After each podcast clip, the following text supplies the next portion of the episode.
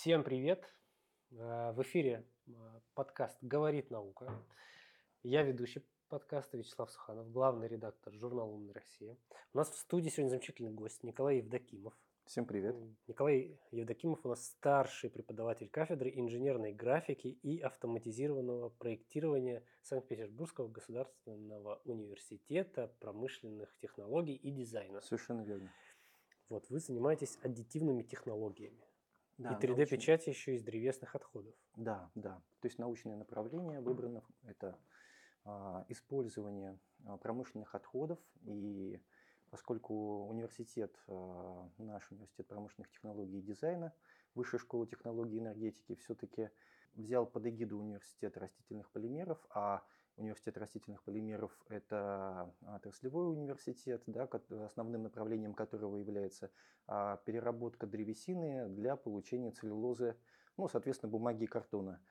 То и, соответственно, направлением научных взглядов, да, то есть было выбрано исследование проблем а, предприятий целлулозобумажных, то есть использование их отходов а, для, ну и, так сказать, а любимым интересным направлением а, были аддитивные технологии, поэтому, так сказать, я просто так получилось, что и выбрал вот этот вот путь исследования отходов и применения их к области аддитивных технологий.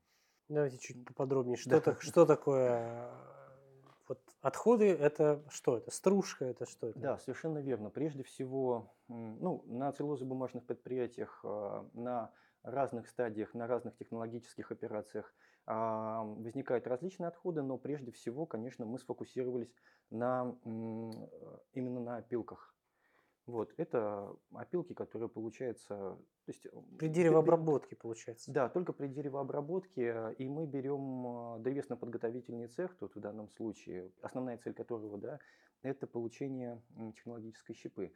А можно рассматривать, если рассматривать предприятие в совокупности, то есть множество интересных направлений, которые можно взять за основу научной работы, да, но, а, так сказать, на все время не хватает, поэтому мы сейчас выбрали ту узкую область, по которой идем, и тем не менее, несмотря на то, что эта область достаточно узкая, она все равно приводит к появлению дополнительных очень интересных направлений, на которые, опять же, хочется очень потратить время, но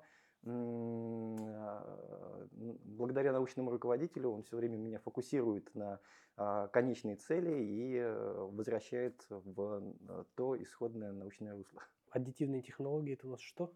Основной принцип аддитивных технологий заключается в э, построении пространственного объекта за счет склеивания, сплавления или полимеризации слоев. То есть мы склеиваем слой за слоем, и таким образом получается формообразование. Мы получаем деталь да, какой-то формы, например. Ну, объект какой-то определенной формы. Это 3D принтеры, вот это все. Совершенно история. верно. Это все 3D принтеры э, и множество различных интересных технологий. Вот, скажем так, в которых, соответственно, мы и рассматривали ну, э, конкретно для каждой технологии использование э, древесных опилок.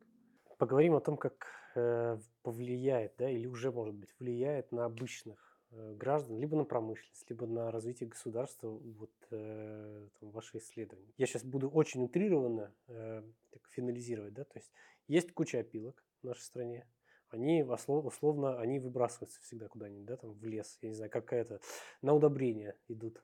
В том числе. Вот, это, это еще хорошо, если идут на удобрение. Либо там как-то закапываются в землю, условно говоря.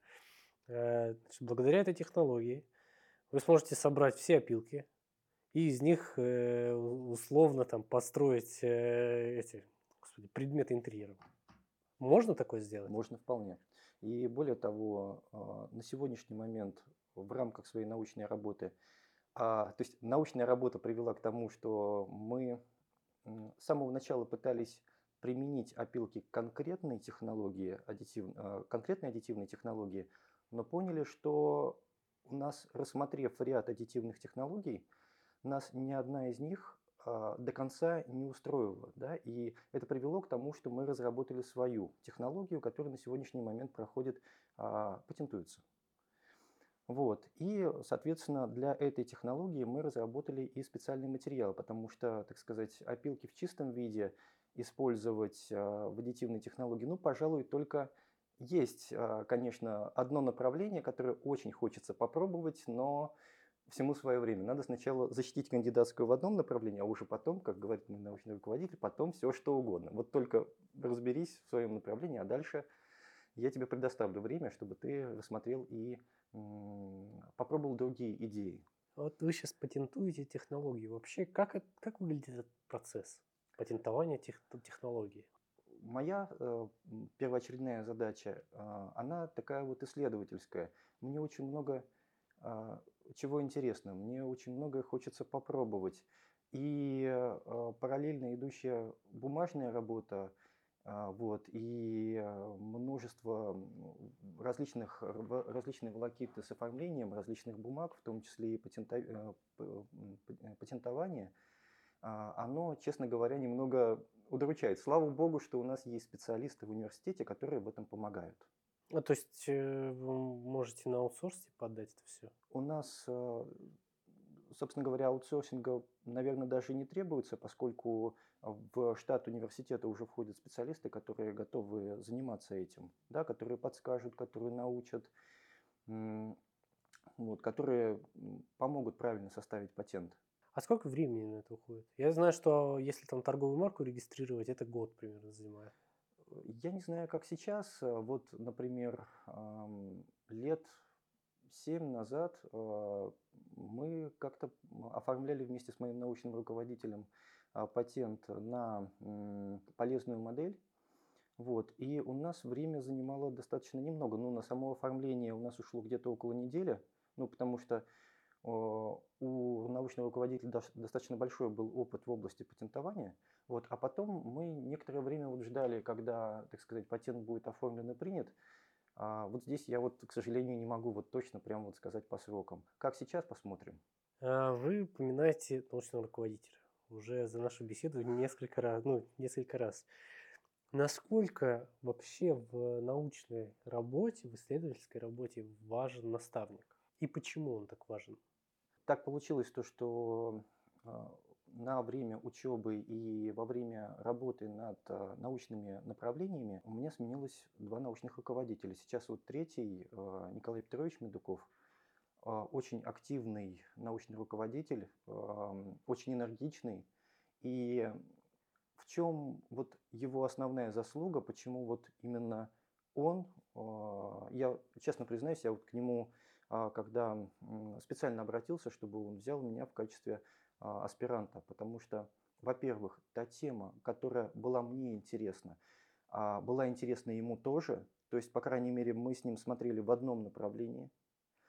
А, во-вторых, у него очень много энергии, и все время он, в случае, если видит, что появляется какое-то время, появляется какая-то минутка между занятиями со студентами в университете, он обязательно даст какую-то задачу, которую можно 100% положить потом в дальнейшем в копилку кандидатской диссертации. Ну и, конечно, поскольку э, меня постоянно, то есть, несмотря на то, что мы выбрали достаточно узкое направление да, исследования опилок э, да, для применения в аддитивных технологиях, когда мы стали, так сказать, расширять вот этот вот круг познаний, то чем больше вот этот вот самый круг, тем больше стало возникать интересных вопросов, а, вопросов, в которых а, захотелось все попробовать.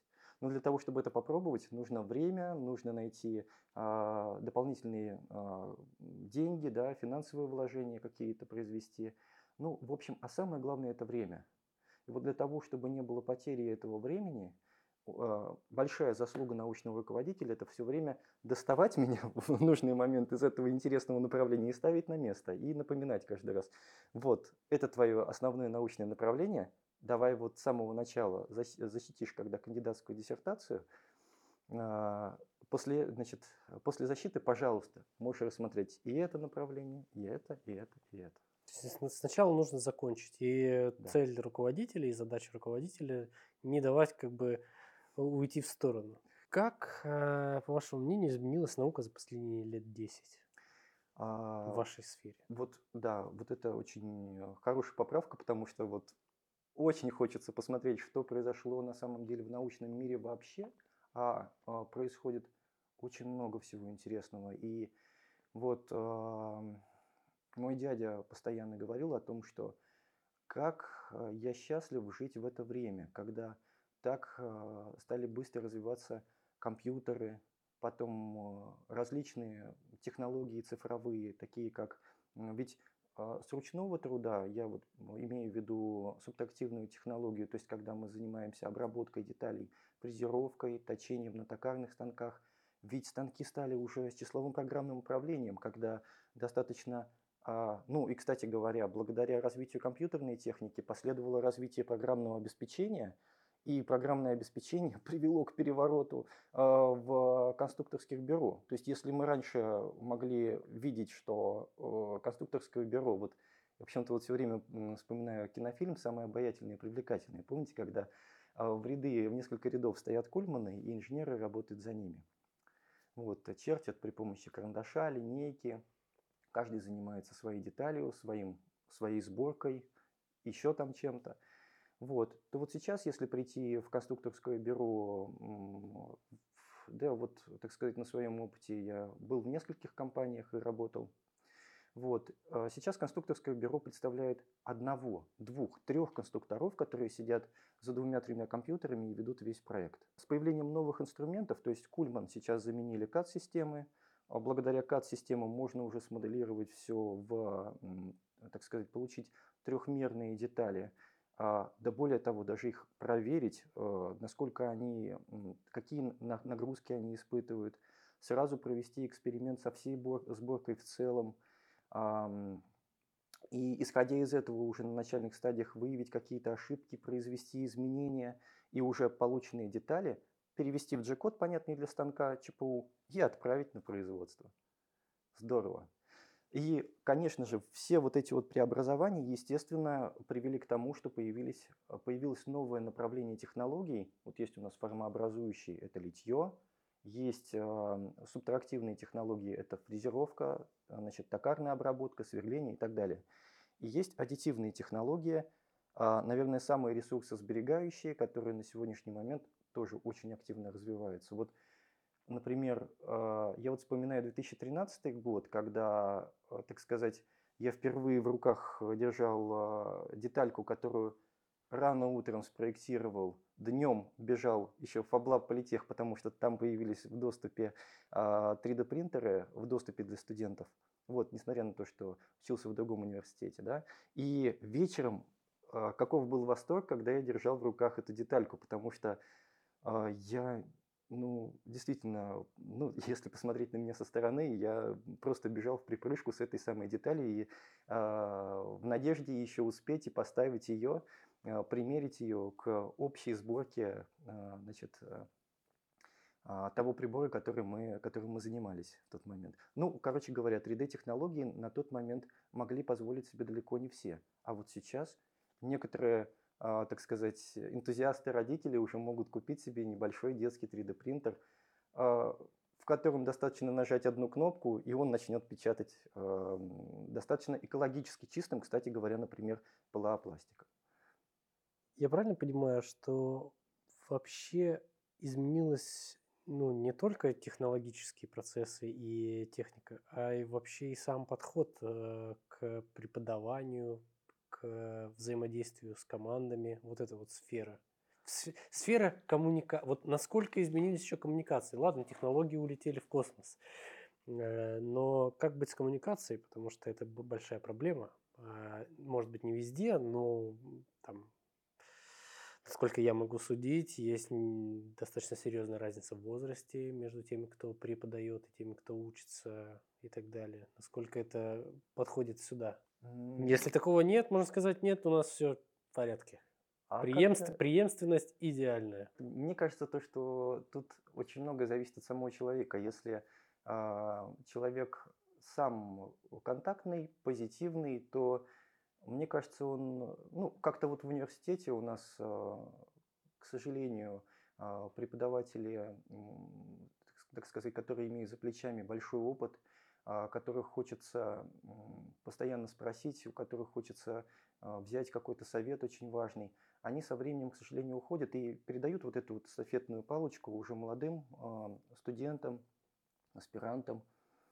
Вот. а, И все равно тут, наверное, вот лично для меня кажется, что нельзя допускать вот этот самый молодой, то, есть а, золотой момент, когда сейчас новые специалисты, они должны с высокой степенью ответственности отнестись к тому, что а, еще есть а, преподаватели с большим опытом, а, у них как можно больше этот, этот опыт попро- попробовать перенять, получить, для того, чтобы достойно их заменить на кафедрах в университете. Ну, вот это по преемственности внутри университета. Если рассматривать взаимодействие университета и организаций, да, предприятий, то вот сейчас, мне кажется, э, наступает тот самый момент, когда предприятиям все больше и больше будет э, нужно обращаться именно в университете, в университеты, потому что э, университеты, долгое время разбираясь в тех или иных направлениях, в проектировании оборудования, например, да, понимают, что то есть университеты могут разработать современное новое оборудование или заменить старое оборудование, которое есть на предприятии. Сейчас со стороны предприятий возникает проблема с импортозамещением. Вот. И, следовательно, вот это те, э, значит, э, те точки соприкосновения, которые, в принципе, могут связать университеты и предприятия. И более того, для того, чтобы развивать научные направления внутри а, университета, ну, во-первых, надо сказать, вот лично для меня отрадно понимать, что то, чем я занимаюсь, будет полезно для предприятия, а, вот, ну, и будет полезно вообще, да, принесет обществу как, какую-то пользу. А когда предприятие само обращается, то не нужно гадать, а может быть это нужно предприятию, или может быть вот это попробовать сделать, а потом им предложить. Но вопрос тогда возникает, хорошо, ведь э, если не будет гранта, чтобы заняться этой разработкой, то откуда получить финансирование? Частенько приходится просто делать это за свой счет. А, Но за, за свой счет, а, так сказать, являясь а, преподавателем в университете, за, за свой счет ты купишь немного, к сожалению. Вот. И поэтому каждый раз необходимо обращаться на предприятие, не нужно ли вам что-то разработать для того, чтобы по хозрасчету сделать для вас какие-то работы. Значит, такие точки соприкосновения вот сейчас мы в рамках э, своей научной работы ищем, и э, некоторые организации постепенно начинают тоже привлекать, но опять же к работе, которая интересна им. И э, попробую вот завершить это все, да, то есть если было, была бы потребность от организаций разработать что-то, и организация готова бы была выделить деньги на эту разработку, то наверняка в России нашелся бы университет, который был бы наиболее компетентен в этом направлении и э, в котором найдутся 100% аспиранты, которые могут заняться, ну и а, которые занимаются данным научным направлением, которым эти деньги просто необходимы. И вот здесь вот предприятия и а, ребят, которые занимаются разработкой и наукой, можно объединить, да, для того, чтобы, ну, и в конечном итоге это, мне кажется, приведет к очень хорошим результатам и для университета, и для предприятия. Как вас вообще занесло в науку? Что явилось тем фактором, не знаю, переключателем? Я думал над этим вопросом. а, С одной стороны, мне кажется, сначала мне казалось то, что, может быть, это, ну вот просто стечение обстоятельств, ведь, как говорится, жизнь э, прожить не реку перейти или не поле, да, ведь пока мы а, идем по жизни, появляется, в нашей жизни появляются различные люди. Вот э, если вот кто-то говорит, что мы родом из детства, Вот вспоминая детство, у меня был дедушка, который работал на предприятии технологом. И я вот до сих пор помню, как в детстве я увидел благодарственную грамоту за то, что он разработал процесс а, получения конденсаторной бумаги. Это для производства, который является диэлектриком в производстве конденсаторов, ну, электроники. Мои дяди, значит, а, например, когда а, мой дядя Владимир Николаевич, он писал свою, значит, защищал свою докторскую, я видел вот этот процесс краем глаза в детстве, когда видел то, что человек работает в комнате, я видел а, его патенты, я видел его публикации. А, И когда мама показывала на работы, говорит, вот, а, вот эту книгу написал твой дядя. Я им очень гордился. Вот, я не думал, что... Я тогда, конечно, не думал о том, что я когда-то буду заниматься наукой. Вот. Но дальше школа очень здорово формирует, а, в особенности, если там находятся преподаватели, которые любят свою дисциплину и любят учеников. И вот эта вот а, теплота души и знание предмета, она в итоге как-то влюбляет в саму дисциплину. А если есть э, интерес, то есть если дисциплина, так сказать, объяснена легко и доходчиво, если ученик, студент, ну кто бы ни, бы- э, ни было, а, начинает в ней легко разбираться, то это через некоторое время может привести к интересу. То есть, э, ну, по крайней мере, это может влюбить дисциплину внезапно, да, а это приведет к интересу, когда студент или ученик начинает сам искать новую информацию, даже ам, в отсутствии преподавателя. Вот. Но, тем не менее, э, теперь как бы э, здесь главная задача преподавателя не погасить ту искру интереса, а наоборот немножечко ее раздувать и давать необходимое направление, а, давать необходимую информацию для того, чтобы человек совершенствовался в этом. Ну, Это такое наставничество с самых Да, азов. да, да. И вот мне посчастливилось то, что в начальной школе у меня была хорошая преподавательница по физике. Вот, Тамара Михайловна. Я, значит, э, Тамара Ивановна и Тамара Михайловна. Вот у нас а, две преподавательницы. Одна была преподавательница по биологии, которая нас влюбила в эту дисциплину. Другая преподавательница была преподавательницей по физике, которая влюбила в свою дисциплину. Мы, э, собственно говоря, были счастливы, ходя на эти занятия. Вот. а Когда я поступил в университет, в университете а, нас увлекли материаловедением. И считалось, ну, так сказать, для меня было, например, парадоксальным открытием то, что один и тот же материал может в зависимости от разной термической обработки иметь совершенно разные свойства. Надеюсь, мы кого-то заинтересовали 3D-принтерами и вообще наукой, потому что в поле, мне кажется, не пахано это. Да. Можно прям идти. Это какое базовое, вот так, чтобы ребятам, там, не знаю, школьники, если будут вы- выбирать образование, ну, там, типа, куда двигаться, в какие вузы, все к вам, туда? Ну, я думаю, то, что помимо нашего университета а, можно обратить внимание и на другие, да, потому что я уверен, что не одни мы болеем этим, этой темой, да, наверняка в других университетах тоже найдутся а, энтузиасты, которые занимаются этим направлением с удовольствием. Но, а, значит, если придут а, в университет промышленных технологий и дизайна, да, высшую школу технологий и энергетики, ну, мы будем только счастливы, конечно, поможем, чем можем. А вступительные какие дисциплины? А, Что, значит, чему нужно уделить внимание? а, Ну, вот я могу сказать о своем, так сказать, Да, пути, конечно. да. Э, Значит, я, мне всегда было вот интересно различные устройства. И с детства всегда, я думаю, каждому мальчишке, наверное, нравится разбирать, собирать там а, купленные игрушки, смотреть, что же там внутри, почему это так работает. И э, прежде всего, вот поэтому меня очень заинтересовало а, направление а, механики автоматизированных а, производств. То есть там, где побольше всяких механических деталей, а, где есть э, направление автоматизации, следовательно, то есть чтобы не просто, а, так сказать, это устройство было каким-то безжизненным, то есть э, не было в нем жизни, а еще добавить в него жизнь в виде датчиков различных, а, чтобы а, устройство могло чувствовать, принимать решения. То есть это а, механика, автоматизация, программирование, робототехника. А, И, соответственно, вот эти направления мне пришлось, э, ну, так сказать, я с удовольствием прошел и каждый раз э, пытаясь углубиться по мере необходимости при разработке своей значит, кандидатской диссертации в ту или иную область, подчеркнуть оттуда все больше и больше. Вот, а, поэтому каким-то одним направлением ни в коем случае нельзя ограничиваться. Нужно каждый раз расширять, а, так сказать, а, область знаний в разных направлениях, потому что расширение области знаний в конечном итоге может привести к нетривиальным решениям вопросов.